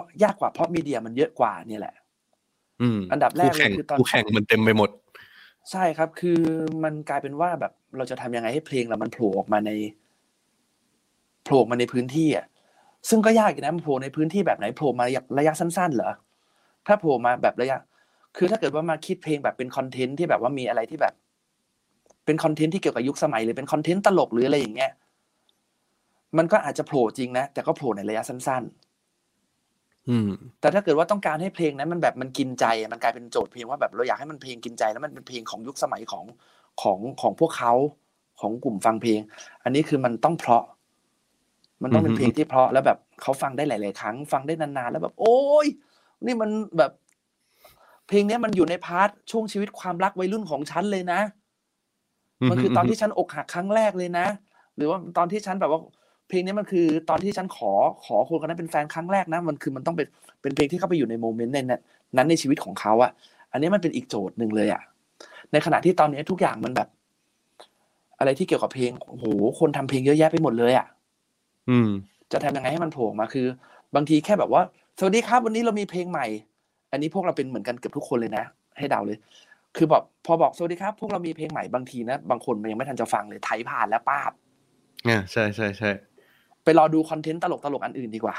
จริงไปดูแมวดูน้องหมาดีกว่าใช่มันก็กลายเป็นว่าอันนี้ก็เป็นอีกหนึ่งเรื่องครับคือกลายเป็นว่านอกจากเพลงมันจะต้องอยู่ได้ด้วยตัวมันเองด้วยแข็งแรงมันต้องมีคอนเทนต์อื่นมาประกอบด้วยเพราะทุกวันนี้คนไม่ได้ฟังแค่เพลงแล้วอะเขาดูภาพเขาดูองค์ประกอบอย่างอื่นทุกอย่างที่มันรวมกันเป็นคอนเทนต์หนึ่งคอนเทนต์น่ะแต่ถ้าคอนเทนต์นั้นมันโอเคอะแล้วเพลงมันดีพอเพลงมันถึงจะเข้าไปอยู่ในใจเขาซึ่งอันนี้ก็มันก็เป็นการบ้านที่จะต้องทำหนักถ้าเกิดว่างบน้อยเราเป็นอินดี้ทำเพลงอยู่กับบ้านก็ต้องคิดเยอะหลายอย่างแต่ถ้าเกิดเรามีทีมก็สบายขึ้นหน่อยแต่มันก็ไม่ได้การันตีว่าการมีทีมมันจะทำให้เพลงซักเซสนะครับพอโลกยุคนี้อะไรมันก็มาไวไปไวมันก็ต้องลุยกันนะก็ต้องใช่คือพอเมื่อกี้ผมคิดว่ามีคีย์อันนึงอ่ะที่น่าจะเป็นประโยชน์กับหลายๆคนก็คือเหมือนสุดท้ายแล้วว่าไม่ว่าจะเป็นงานเพลงผลงานหรือว่าแบบอะไรต่างๆก็ตามมันขึ้นอยู่กับโจทย์เราเหมือนกันว่าแบบเฮ้ยเราสมมติง่ายๆเรื่องการทำเพลงอย่างเงี้ยเราอยากจะทำให้ดังหรือเปล่าที่พี่ปองแนะนำก็คือเฮ้ยมันก็มีแนวทางนะแต่อีกแบบนึงเราอยากจะทำให้เป็นตัวตนเราหรือเปล่ามันอาจจะไม่ต้องเป็นคำตอบด้วยการดังก็ได้มันก็อาจจะเป็นอีกแบบดังนั้นเนี่ยเราควรจะหาโจทย์ของเราให้เจอเหมือนกันไม่ว่าจะทำอะไรนะครับซึ่งเนี่ยอันนี้ผมเลยอยากจะชวนพี่ปองคุยเพิ่มเติมอีกในมุมอื่นๆบ้างเพราะว่าเนี่ยเราคุยกันเรื่องเพลงผมคิดว่ามีมุมมองที่น่าสนใจเยอะแยะมากมายแล้วแต่ว่าจริงๆไปเห็นประวัติพี่ปองอีกหลายๆส่วนว่าเฮ้ยนอกจากเพลงเนี่ยพี่ปองก็ยังทำอย่างอื่นด้วยไม่ว่าจะเปิดร้านอาหารเขียนหนังสือเนี่ยทำวงดนตรีเดี๋ยวตอนนี้ล่าสุดจะมีรายการใหม่อีก ขอถามสั้นๆในแต่ละประเด็นแล้วกันพี่ว่าโอเคอย่างแรกอย่างตอนที่ผมเคยเห็นข่าวว่าแบบพี่ทำร้านอาหารทำร้านเหล้าอย่างเงี้ยฮะเล่าให้ฟังหน่อยตอนนั้นเป็นยังไงแล้วทำไมถึงเลิกทำหรือว่ายังไงเกิดอะไรขึ้นพี่ผมอะทำร้านเหล้าจริงๆผมทำมาควบคู่กับตอนทำอัลบั้มเลยคือมันเป็นเรื่องทำร้านเหล้านี่ผมจะพัดจะผลูมากเลยอะคือผมเล่นดนตรีกลางคืนอยู่แล้วมีรุ่นพี่เขาเปิดร้านเหล้าแล้วเขาไม่มีงบเขาอยากได้หุ้นส่วนที่เป็นนักดนตรีเพื่อมาเล่นดนตรีที่ร้านเขาเลยชวนผมว่ามาเล่นดนตรีฟรีแลกหุ้นไหมเราก็แบบไม่ได้คิดอะไรเลยแล้วก็แบบช่วยรุ่นพี่เราเอาดิมีปัญหาไม่ได้สนใจเลยปรากฏว่าทำไปจับพลัดจับผลูก็กลายเป็นว่ามันงานทำร้านมันหนักมากครับก็เลยสุดท้ายเผื่อผู้ชมผู้ฟังวันนี้ฟังอยู่แบบเฮ้ยตอนแรกกำลังจะทำร้านเหล้าบ้างเหมือนกันเนี่ยจะได้เรียนรู้มันหนักมากเลยคือถ้าเราไม่สนใจมันอะแค่มาร้องเพลงแล้วก็กลับบ้านไปคือมันไม่มีทางขายดีเลยครับเพราะว่าร้านเหล้ามันไม่ได้มีแค่ว่านักดนตรีร้องเพลงเพราะแล้วคนจะมาเที่ยวนะอาหารอร่อยร้านสะอาดมันไม่ได้แปลว่าคนจะมาเที่ยวอ่ะคนมาเที่ยวเพราะว่าคนมาเที่ยวร้านเหล้าเพราะว่าเขาอยากมามีความสุขมันไม่ได้มาเพราะว่าสิ่งที่เขากินเข้าไปเพราะสิ่งที่เขากินเข้าไปที่ไหนก็มีเครื่องดื่มแบบที่เรามีร้านอื่นก็มีดนตรีทุกที่ก็มีนักร้องเพลงบางคนร้องเพลงเพราะแทบตายดนตรีดีจะตายคนก็ไม่ได้อยากฟังมันคือแบบมันเป็นองค์ประกอบรวมทั้งหมดที่มันทำให้เกิดความสุขซึ่งไอ้ความสุขที่เขาจะได้กลับไปเนี่ยมันแบบมันตีโจทย์เยอะมากเลยนะมันคืออะไรทำไมนักดนตรีบางคนเขาก็ไม่ได้แบบเล่นดนตรีเก่งมากไม่ได้ร้องเพลงดีระดับเทพเป็นดีว่าดีโวแต่ว่าคนติดเขาเยอะมากเลยอ่ะคนตามมาดูเขาเยอะทำไมวะร้านบางร้านไม่มีดนตรีเล่นด้วยซ้ำทำไมคนนั่งกันเต็มร้านมันก็แบบมีโจทย์ให้ต้องตีซึ่งเราแบบรู้สึกว่าไม่ได้แล้วมันต้องอยู่อ่ะมันต้องอยู่แล้วผมก็เลยจำเป็นจะต้องเลิกเล่นดนตรีกลางคืนทั้งหมดเพื่อมาตั้งใจกับร้านแต่บังเอิญว่าช่วงนั้นก็แบบช่วงที่ร้านกำลังเริ่มไปได้ดีเราก็เริ่มเพลงเราก็เริ่มดังพอดีมันก็เลยส่งเสริมกันไปมันก็เลยส่งเสริมกันไปแต่ว่าเรื่องร้านเนี่ยเป็นอีกหนึ่งที่เลยนะที่แบบให้ความรู้ผมที่ดีมากเลยนะเพราะว่าเราอยู่กับคนหลากหลายอาชีพมากเลยครับคือมีแบบทนายหมอแอร์โฮสเตสฟรีแลนซ์ทำโฆษณาทำหนังอะไรคือแบบคนหลากอาชีพมากๆเลยที่อยู่ในนั้นน่ะคือเราได้ข้อมูลหลายๆอย่างจากตรงนั้นเยอะมากเลยแล้วเราก็แบบทำให้เราเริ่มรู้ว่าอ๋อคนเขาอะไรที่แบบเรายิงไปปุ๊บแล้วคนเขาจะมีความสุขอ่ะอ๋อแค่นี้ก็ได้นี่แบบนี้ก็ได้นี่เฮ้ยอันนี้ตัดไปก็ได้นี่คือตอนมันมีร้านเหล้าอยู่ร้านหนึ่งที่ผมเคยทำสโลแกนร้านนี่เลวร้ายมากเลยแต่เป็นอันที่ผมภูมิใจมากเลยนะสโลแกนคือร้านไม่เท่ดีเจไม่หล่อต้องรอคิวเข้าเหล้าก็แพง แต่ว่าแอดที่ยิงออกไปคือคนเต็มร้านเลยนะแต่สโลแกนขึ้นแบบขึ้นอย่างนี้เลยร้านแบบคนแน่นร้านเลยแต่ว่าโลโก้ร้านไม่เท่ดีเจไม่หล่อต้องรอคิวเข้าเหล้าก็แพงเพราะยิงไปเพื่อให้คนรู้สึกว่าแบบมันดูเหมือนไม่มีอะไรดีแต่ทำไมคนมันเต็มร้านเนี่ยทำให้คนรู้สึกว่าแบบอยากมาพิสูจน์ใช่อยากมาพิสูจน์แล้วเราก็ยิงให้เขามีความสุขได้จริงๆในละแบบเขามาแล้วเขาก็มีความสุขกลับไปได้จริงๆอะไรเงี้ยซึ่งมันก็เป็นช่วงชีวิตช่วงหนึ่งที่มันก็ได้อะไรเยอะมากแต่ว่าผลสุดท้ายผมก็พอถึงจุดหนึ่งมันมิดไลฟ์ไครซิสนะครับคือเราก็อยู่กับร้านเหล้ามาเยอะจนแบบพอถึงจุดหนึ่งเราก็เหนื่อยอ่ะเพราะว่ามันลำบากมากเลยนะกลางวันเช้า กลางวันทำเพลงไปร้องเพลงในฐานะศิลปินในฐานะคนรับจ้างทำเพลงกลางคืนกลับมาทำร้านเหล้ามันแบบมันเหนื่อยมากอ่ะมันเหนื่อยมากแล้วก็ด้วยความพูดตรงๆเนาะด้วยหลักความเป็นร้านเหล้ามันเป็นธุรกิจที่ใครๆก็มองเป็นธุรกิจสีเทาอ่ะครับไม่ว่าเราจะพยายามทำให้มันคลีนแค่ไหนยังไงมันก็แบบคือเราก็ยังอยู่กับคนที่เขาเมาประมาณนึงอ่ะคนตอนกลางวันเขามีสติก็อย่างหนึ่งแต่พอตอนกลางคืนมันก็มีคนหลายแบบบางคนเขาเฮฮาปาร์ตี้เขาน่ารักแต่บางคนก็แบบอาจจะมีคนที่เกินลิมิตหรืออะไรอย่างเงี้ยเราก็รู้สึกว่าเราเหนื่อยกับเรื่องพวกนี้ละก็เลยตัดสินใจว่าเลิกดีกว่าโอเคอันนี้คือเรื่องแรกครับอันที่สองเขียนหนังสือครับตอนนั้นเกิดอะไรขึ้นทำไมอยู่ดีๆพิงปองไปเขียนหนังสือชื่อ PlayStation ใช่ไหมฮะครับเขียนหนังสือเนี่ยมันก็ตอบมาจากเรื่องร้านเหล้าเนี่ยแหละครับที่เล่าว่ามัน Midlife Crisis ใช่ไหม คือพอเลิกทำร้านเหล้าปุ๊บผมเองผมก็เคว้งนะผมก็ไม่รู้ไปไหนต่อไม่รู้จะทำอะไรต่อเพราะมันมีช่วงนึงที่ผมก็หายไปเหมือนกันคือผมไปอยู่กับพวกวงการแบบทำเพลงอินดี้อะไรเงี้ยครับทำเพลงไปปั้นศิลปินอินดี้อ่ะคือมันพออยู่กับเด็กๆอินดี้พวกเนี้ยเขาก็ไม่มีคอนเนคชั่นไม่มีอะไรอยู่แล้วนึกออกใช่ไหมครับเขาเป็นเด็กใหม่ๆใสๆเลยอ่ะพวกฝั่งเอเจนซี่หรืออะไรพวกเนี้ยหรือฝั่งเพลงโฆษณาอะไรทั้งหลายเราก็ขาดการติดต่อกับเขาไป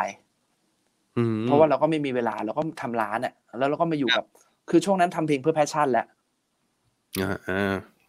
พอเด็กอินดี้พวกนี้คือเขาก็ไม่สนอะไรเขาทำสิ่งที่เขาอยากทำแล้วก็แบบเฮ้ยมีอะไรพี่ช่วยบอกได้เลยเราก็ไปช่วยเขาอะไรเงี้ย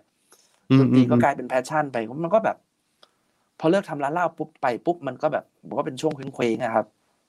ก็เลยตัดสินใจไปบวชตัดสินใจไปบวชก็คือก็ไม่ได้เกี่ยวกับรถพระธรรมอะไรเลยคือไ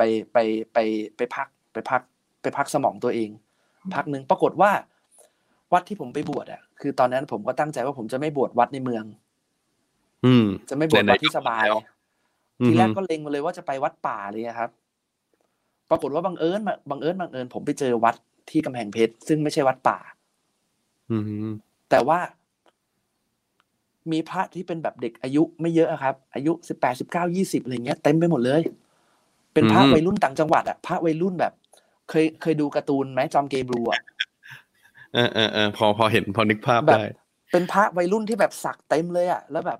มองหน้าผมแบบว่าอ๋อนาคจะมาเป็นพระใหม่เหรอแล้วเขาสูบบุหรี่หนึ่งปุ๊บเควียงปุ้มโยมอ่านตามอาตมามาคือแบบเฮียกูอยู่ที่ไหนเนี่ยโคตรการ์ตูนคือมันช็อกมากเลยมันช็อกแบบช็อกมากเลยว่าแบบเขาจะช็อกอ่ะแต่ในมุมนึงก็รู้สึกว่าเฮ้ยแต่เหมือนเดิมเหมือนคิดแบบตอนเข้า Exact เลยครับคือแบบนี่จะเป็นประสบการณ์ที่คนอื่นไม่ค่อยได้สัมผัสนะคือแบบเราตอนนั้นเรามานั่งคิดเรื่องสมาธิเรื่องลดพระธรรมต่างๆเราฝึกกับตัวเองได้ไงแล้วก็อยู่ในวัดแต่แบบเราอยากรู้ว่าทำไมพระวัยรุ่นที่แบบดูแบบเลือดร้อนพวกนี้ทำไมถึงมาอยู่ในวัดกันเต็มไปหมดอย่างเงี้ยซึ่งมันก็ได้เลยจริงๆครับมันได้มุมมองสังคมใหม่ๆอะไรแบบจากในนั้นเยอะมากเลยนะเรื่องแบบความเชื่อมโยงเกี่ยวกับศาสนาและสังคมแล้วก็มุมมองบางอย่างที่แบบแบบบางอย่างที่แบบโอ้ยเสื่อมอ่ะเฮ้ยมันจริงๆบางทีมันมีประเด็นของมันอยู่ในนั้นเหมือนกันนะที่แบบเราอาจจะแบบเฮ้ยเราอาจจะสเตอริโอไทป์กับเรื่องนี้เกินไปแล้วว่ะเหมือนได้เข้าใจหลายมุมมองมากขึ้นใช่แล้วไปมาพระที่แบบดูแว้นเหล่านั้นน่ะก็กลายเป็นคนที่ผมพอหลังจากศึกออกมาก็กลายเป็นผมเป็นน้องรักเป็นน้องรักเป็นเพื่อนรักอะไรกันไปเลยหลายคนเหมือนกันนะครับซึ่งมันเปิดโลกใหม่เลยซึ่งเราก็ประทับใจกับเรื่องพวกนี้มากก็เลยเอาเรื่องนี้มาเขียนหนังสือ PlayStation ซึ่งก็ต้องขอขอบคุณทาง Salmon Book นะครับที่อ่านบุลเลตของผมแล้วก็เห็นคุณค่านะครับอนุญาตให้ผมเขียนต่อเป็นเล่มนะครับยากไหมพี่การเขียนหนังสือยากคือถ้าเกิดเขียนหนังสือเป็นอาชีพเลยแบบพี่เอนิ้วกลมหรืออะไรอย่างเงี้ยคือที่แบบปีนึง 2-3 เล่มอ่ะเราต้องมีอินพุตเยอะมากๆเลยนะเราต้องมีอินพุตเยอะมากๆแล้วเราก็ต้องมีประเด็นชัดเจนที่เราอยากจะเขียนมันออกไปเพราะหนังสือเล่มนึงมันตั้ง200หน้าขั้นต่ำอ่ะตอน 1,500 ตัวอักษรเป็นอย่างต่ำคือแบบโอ้โหคือเราต้องแบบมีอินพุตแบบมีสิ่งที่เรามีอินพุตเยอะแล้วมีสิ่งที่เราอยากจะเล่าเยอะมากอ่ะครับซึ่งก็รู้แล้วว่าไม่ใช่ทางผมแต่เป็นประสบการณ์ไว้หน่อยใช่แค่เขียนเล่มเดียวผมก็แบบว่าเหงื่อตกหมดแรงแล้วหมดแรงแล้วคือผมคือแบบโอ้โหคือแบบทำเพลงดีกว่าใช่ปีละ2 เล่มนี่คือแบบแค่คิดก็เหนื่อยแล้วอ่ะเพราะผมนี่คือเล่มเดียวก็ปีนึงแล้วอะเพราะมันต้องเขียนบุลเลตเสร็จนะครับเขียนบุลเลตเสร็จปุ๊บแล้วก็เขียนส่งให้บก.แก้ครับบก.สั่งแก้แล้วก็ต้องมานั่งแก้แล้วมันแก้ไปแก้มาแก้ไปแก้มาแล้วมันแบบแก้200หน้าครับผมคือแค่200หน้าแล้วแบบเจอบางคนที่แบบ500หน้า 1,000 หน้าอย่างเงี้ยคือแบบโอ้โหพระเจ้าช่วยคือไม่ใช่ทางผมจริงๆอะคือเราก็แบบโอเคเราเข้าใจแล้วแบบโหคนเขียนหนังสือเป็นอาชีพพวกคุณโคตรเก่งอ่ะครับอันนี้คืออีก1 บทบาทที่2นะครับ อีกอันนึงครับที่ผมอยากสอบถามก็คือตัวล่าสุดเลยที่เพิ่งปล่อยผลงานมาด้วยนะครับก็คือวงละมุนแบนด์ครับผมอันนี้วงนี้มีที่มาที่ไปยังไงครับแล้วผลงานล่าสุดให้พี่ปิงปองเล่าหน่อยดีกว่าว่าเพลงนี้เป็นอะไรยังไงบ้างครับละมุนแบนด์เนี่ยคือมันเกิดมาจากรายการทีวีรายการหนึ่งครับชื่อว่ารายการ Stage Fighter Stage Fighter เนี่ยคือมันเป็นรายการที่แบบเขาเอามาแข่งเอาคนผู้ชมทางบ้านมาแข่งร้องเพลงกันแต่มันจะมีซีรีส์นึงที่เขาจะเอาศิลปินยุค90นะครับมารวมทีมแล้วมาแข่งกันเพื่อเป็นการงานการกุศลเพื่อรวบรวมเงินไปช่วยผู้พิการเด็กๆที่เขาพิการทางการได้ยินซึ่งไอ้เครื่องที่ช่วยที่ให้เขาได้ยินนะครับมันแพงมากเราก็เลยมาแข่งเพื่อรวบรวมเงินปรากฏว่าไอ้ละมุนแบนด์เนี่ยคือตอนแรกเนี่ยก็มารวมกันก็ไม่มีอะไรหรอกครับแต่ว่าตัวรายการคือเขาให้ร้องเพลงกับแบ็คกิ้งแทร็กเลยเหมือนร้องคาราโอเกะแต่มันเริ่มมาจากจักชวินทีมผมนะครับจักชวินเนี่ยคือเขาแบบเขาไม่ชอบร้องเพลงกับแบ็คกิ้งแทร็กเขาก็เลยเริ่มขอแหกกฎคนแรกคือขอเอากีตาร์มาเล่นได้ไหมแล้วผมก็หันไปเจอตาแชมป์สุภวัฒน์ที่เพิ่งเสียชีวิตไปนะครับแชมป์สุภวัฒน์ที่ร้องเพลงนอนน้อยเขาดันทำแบ็คกิ้งเขาไปรีอาร์เรนจ์เพลงแล้วเขาแบบเขาไปทำดนตรีใหม่มาเองเลยแล้วก็อ้าวทำนี้ได้งั้นผมก็เลยรีอาร์เรนจ์เพลงบ้างปรากฏว่าพอรีอาร์เรนจ์ไปเรื่อยๆปุ๊บแล้วก็เลยเริ่มขอรายการถ้างั้นอ่ะของผมอ่ะเพลงผมอ่ะละมุนแบนด์ถ้างั้นพวกผมอ่ะลงไปเล่นดนตรีกันเลยแบบเป็นวงเลย3คนพี่ต้ามิสเตอร์ทีมผมจั๊กลงไปเล่นดนตรีด้วยกันเลยแล้วมันก็เริ่มกลายเป็นว่าแบบเริ่มทำเป็นเพลงเป็นกลายเป็นวงประสานเสียงเหมือนบีจีอะไรอย่างเงี้ยครับเป็นร้องประสานเสียง3คนแล้วก็เริ่มทำเพลงกันแบบจริงจังอ่ะคือทำกันแบบจริงจังแบบคุ้มคลั่งอ่ะค่าตัวเขาให้มาหน่อยเดียวเราแบบเล่นเราเล่นเกินไปเยอะเลยอ่ะปรากฏว่ามันมีแฟนเพลงเกิดขึ้นครับแฟนเพลงกลุ่มใหม่เกิดขึ้นแล้วเขารับเราได้ที่แบบอยู่ดีๆเห็นผมแบบไปวากแบบเป็นชาวล็อกไปเต้นอะไรอย่างเงี้ยเห็นจักมาทำเพลงแบบมาทำเพลงติงตองอะไรอย่างเงี้ยคือพวกผมก็แบบปลดล็อกจากแบบภาพลักษณ์เดิมๆไปเยอะอะแล้วปรากฏว่ามีคนเขารับได้เขาสนุกกับสิ่งที่เราทำเราก็เลยรู้สึกว่าถ้าเราปลดล็อกขนาดเนี้ยจักก็เป็นคนพูดคนแรกเลยว่าถ้างั้นเราโกออนต่อดีกว่าทำละมุนแบนด์ดีกว่ามันก็เลยเกิดเป็นละมุนแบนด์ขึ้นมาซึ่งละมุนแบนด์ก็คือความเป็นละมุนแบนด์ก็คืออะไรก็ตามที่มันไม่ใช่จักรชวินไม่ใช่ปิงปองศิลศักดิ์ไม่ใช่ตามมิสเตอร์ทีมอะอะไรที่ไม่ใช่เราทำหมด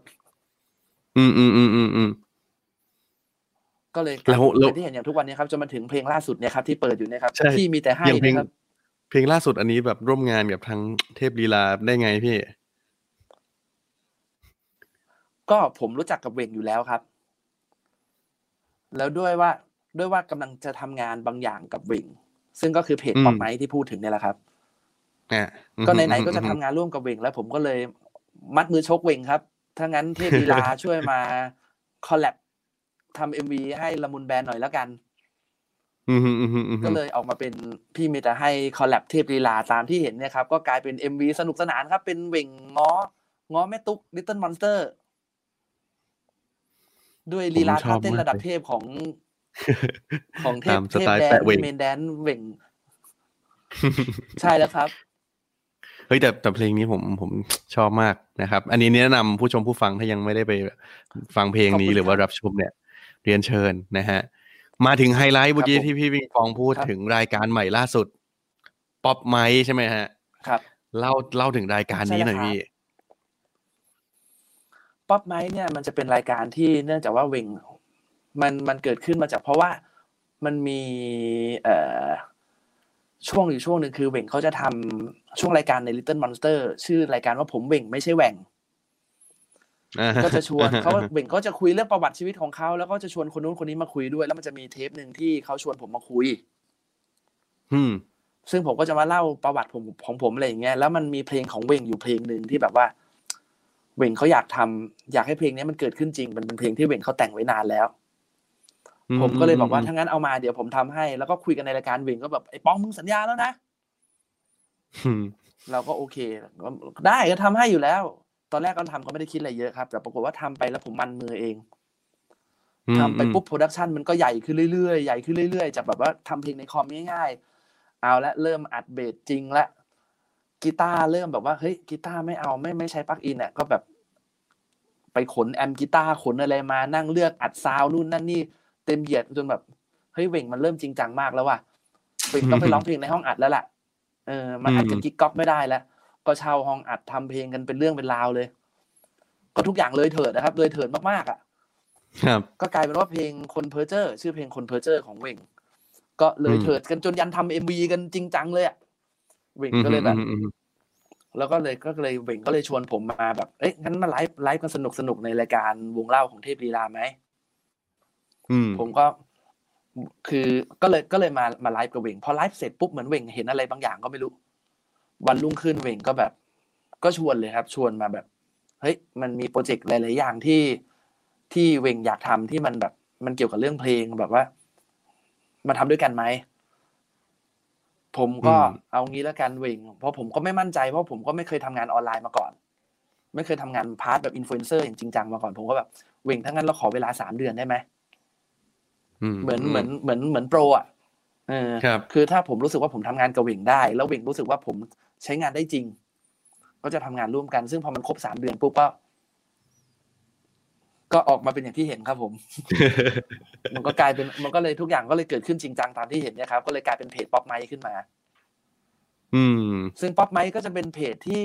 เอาไว้รองรับคอนเทนต์ที่มีความเกี่ยวข้องกับดนตรีแต่เราจะไม่ใช่เพจที่แบบว่าเป็นทฤษฎีดนตรีจ๋าอะไรอย่างนั้นนะครับมันเป็นเพจน่ารักน่ารักอ่ะที่มันมีดนตรีแบบว่าโอบล้อมซึ่งคอนเทนต์ของพี่จะมีแบบบ่อยที่ขนาดไหนไหมฮะตอนนี้มีแผนที่แบบแชร์ได้ไหมพี่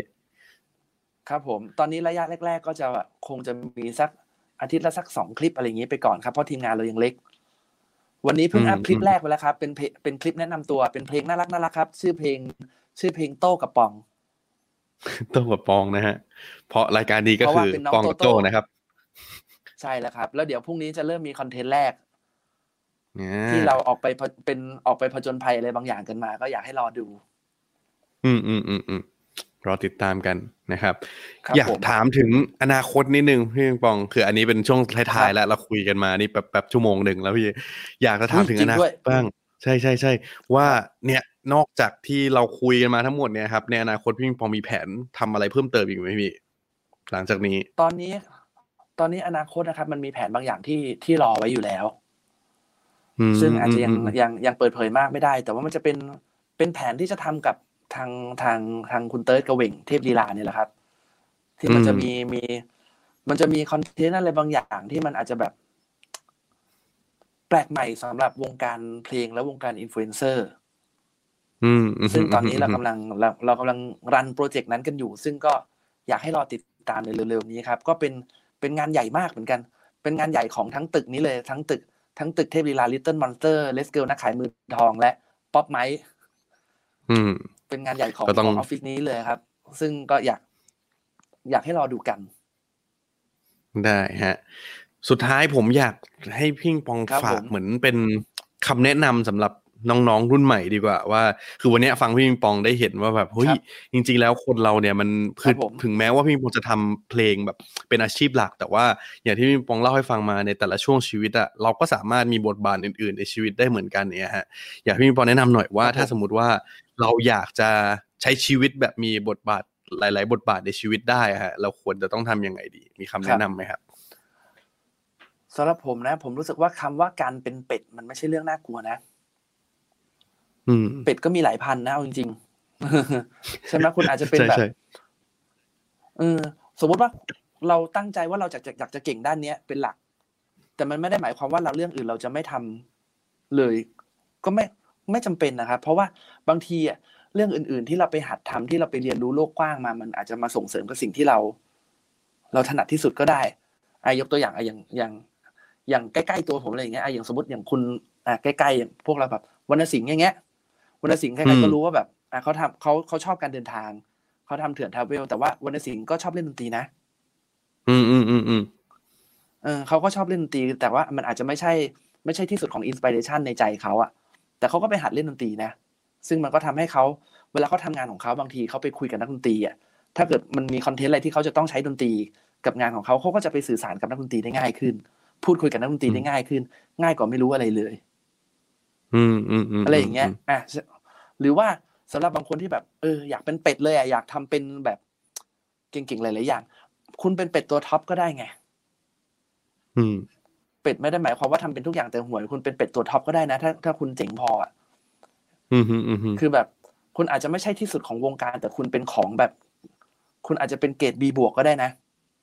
B บวกในทุกอย่างเลยอ่ะแค่นี้แค่สำหรับผมนี่มันก็แบบโหก็เก่งแล้วนะแล้วแบบ B บวกทำอะไรก็ทำได้ในระดับที่ดีมากเลยทุกอย่างมันก็เจ๋งเหมือนกันนะคือแบบไม่ต้องสำหรับผมคิดว่าการที่ได้เรียนรู้อะไรเยอะๆการได้ออกจากเซฟโซนบ่อยๆมันก็เป็นเรื่องสนุกดีนะคือบางทีมันก็อาจจะน่ากลัวแต่มันก็แบบพอจบไปมันก็ได้อะไรหลายๆอย่างเหมือนกันนะอย่างตอนผมไปบวชแล้วไปเจอแก๊งพระแว้นถามว่าผมปอดแหกไหมผมปอดแหกเหมือนกันนะคือถ้าสมมติว่ามันกลายเป็นแบบว่าสมมติว่าถ้าเกมมันพลิกอ่ะผมกลายเป็นตัวนูบโดนแกล้งเลยนะเหมือนกลับไปอยู่ในโรงเรียนแล้วเป็นตัวอ่อนแอสุดแล้วโดนแกล้งเลยนะเรื่องมันก็อาจจะได้แต่แบบของบางอย่างมันก็ต้องไม่ลองไม่รู้อ่ะจริงเพราะอาจจะต้องแบบก้าวจะออกจากคอมฟอร์ตโซนบ้างเพื่อค้นพบอะไรใหม่ๆแล้วมันเหมือนอย่างที่วิ่งปองแชร์ประสบการณ์เนี่ยสักวันหนึ่งมันอาจจะกลับมาซัพพอร์ตชีวิตในมุมใดมุมหนึ่งยิ่งถ้าอายุยิ่งในมุมผมยิ่งถ้าอายุยังน้อยอยู่นะมันแปลว่าเรายังมีโอกาสพลาดได้เยอะนะครับเพราะว่ามันแบบพลาดแล้วก็ไม่เจ็บตัวมากยังลองของใหม่ไปได้เรื่อยๆอ่ะแต่ว่าก็แต่ถ้าเกิดจะให้ดีก็คืออย่าตัดโอกาสบางอย่างทิ้งไปจนเกินไปแค่คิดว่าแบบเราคงทำไม่ได้หรอกอะไรอย่างเงี้ยลองดูก่อนแต่ว่าถ้าไม่ได้ก็เปลี่ยนก็รู้ตัวให้ไวว่าแบบเฮ้ยลองแล้วอันนี้อาจจะเวิร์กก็ดีแต่ถ้าไม่เวิร์กเปลี่ยนรีบลุยใหม่มันไม่มีอะไรผิดไม่มีอะไรถูกขนาดนั้นบางทีค่านิยมบางทีเราต้องมานั่งทบทวนตัวเองกันเหมือนกันว่าของบางอย่างที่คนเขาพูดกันมาอันนั้นคือค่านิยมหรือมันคือแฟกต์อย่างเช่นอย่างสมมติว่าแบบคิดแบบคำว่าแบบเราต้องคิดนอกกรอบมันจำเป็นขนาดไหนที่เราต้องอยู่นอกกรอบมันในกรอบมันไม่ดีตรงไหนอะไรเงี้ยเราก็ต้องเริ่มมานั่งคิดแล้วว่านี่มันค่านิยมหรือแฟกต์ได้นะครับโอเคผมคิดว่าเห็นภาพแล้วก็วันนี้เนี่ยได้ทั้งในแง่ของประสบการณ์ต่างๆที่พี่ปองแชร์แบบเจาะลึกเลยนะครับตั้งแต่จุดเริ่มต้นของการเข้าวงการเพลงเลยแล้วก็ได้เห็นอีกหลากหลายมุมมองพร้อมคำแนะนำดีๆเยอะแยะมากมายวันนี้ผมจดไว้เพียบเลยนะฮะเดี๋ยวจะให้น้องๆเนี่ยมาถอดรหัสอีกทีนึงนะครับมีหลายประเด็นมากที่ผมรู้สึกว่าน่าจะไปต่อยอดมีประโยชน์กับหลายๆคนเลยสุดท้ายให้พี่ปองฝากผลงานหน่อยครับให้ติดตามมายังไงบ้างวันนี้ที่เมื่อกี้เราเล่าให้ฟังกันครับผมก็ตอนนี้ก็ฝากด้วยนะครับก็วงละมุนแบนด์นะครับผมแล้วก็ฝากเพจป๊อปไมค์ครับผมเพจใหม่ใช้ไลในเครือของตึกเทพลีลา Little Monster เนี่ยแหละครับผมแล้วก็หวังว่าสิ่งที่คุยวันนี้จะได้เอาไปใช้ประโยชน์นะครับแต่ว่าถ้าสิ่งไหนฟังแล้วรู้สึกว่าเฮ้ยพี่ปองผมว่าไม่ใช่ว่ะโยนทิ้งเลยนะอย่าใส่ใจ เอาทิ้งไปก่อนเลย หรือว่าถ้ารู้สึกไม่ใช่เนี่ยมีอะไรเข้ามาคอมเมนต์ที่ Facebook ผมหรือว่าที่เพจป๊อปไมค์ก็ได้นะแบบว่ามาแลกเปลี่ยนความคิดกันว่าแบบเฮ้ยพี่ผมว่าอันนี้ของพี่พูดผมว่าไม่ใช่ว่ะเพราะว่าความคิดจากพี่ๆหรือจากน้องๆที่ดูกันอยู่ตรงนี้ก็มันก็อาจจะเปิดโลกใหม่อะไรบางอย่างให้ผมด้วยเหมือนกันเรา educate กันไปเรื่อยๆครับผมได้ครับเรียกว่ามาแลกเปลี่ยนกันนะฮะวันนี้ก็ขอบคุณพี่ปองมากครับเดี๋ยวในอนาคตนะฮะก็เกริ่นไว้นิดนึงแล้วกันนะครับว่าเดี๋ยวอาจจะมีได้ร่วมงานกับพี่ปิงปองด้วยนะครับก็เพื่อนๆแอดดิกติดตามกันไว้ให้ดีนะครับวันนี้ขอบคุณพี่ปิงปองมากครับเดี๋ยวไว้เจอกันพูดคุยกันโอกาสหน้าครับขอบคุณครับนะครับขอบคุณมากครับวันนี้ก็เป็นอีก1ไลฟ์นะฮะที่ผมจดเยอะมากเลยนะครับเพราะว่ามีคำแนะนำที่น่าสนใจมากๆจากพี่ปิงปองนะครับที่ทั้งบทบาทของการเป็นศิลปินบทบาทของการทำเพลงนะครับเพลงละครเพลงโฆษณาการเป็น announcer นะฮะรวมถึงอีกหลายๆบทบาทในการทำธุรกิจต่างๆด้วยนะฮะคิดว่าเพื่อนๆเนี่ยถ้าสมมติว่าวันนี้มาระหว่างทางนะฮะผมแนะนำเลยไปดูย้อนหลังกันได้นะครับทั้งใน YouTube Facebook ของ Addict นะครับหรือว่าใน podcast ก็ได้นะครับเดี๋ยวจบไลฟ์นี้ปุ๊บสามารถเข้าไปฟังในพอดแคสต์กันได้เหมือนกันนะครับสามารถเสิร์ชได้เลยครับ Addict Talk นะฮะก็เดี๋ยวสัปดาห์หน้าลุ้นกันต่อไปครับว่าในทีม Music Series ของเราเนี่ยจะมีแขกรับเชิญคนไหนที่มาร่วมไลฟ์กันอีกนะครับแต่บอกไว้เลยว่าเป็นบุคคลที่ Exclusive เหมือนทุกๆครั้งที่ผ่านมาแน่นอนนะครับวันนี้ก็ขอบคุณทุกคนมากครับไว้เจอกันตอนต่อไปครับขอบคุณครับสวัสดีครับ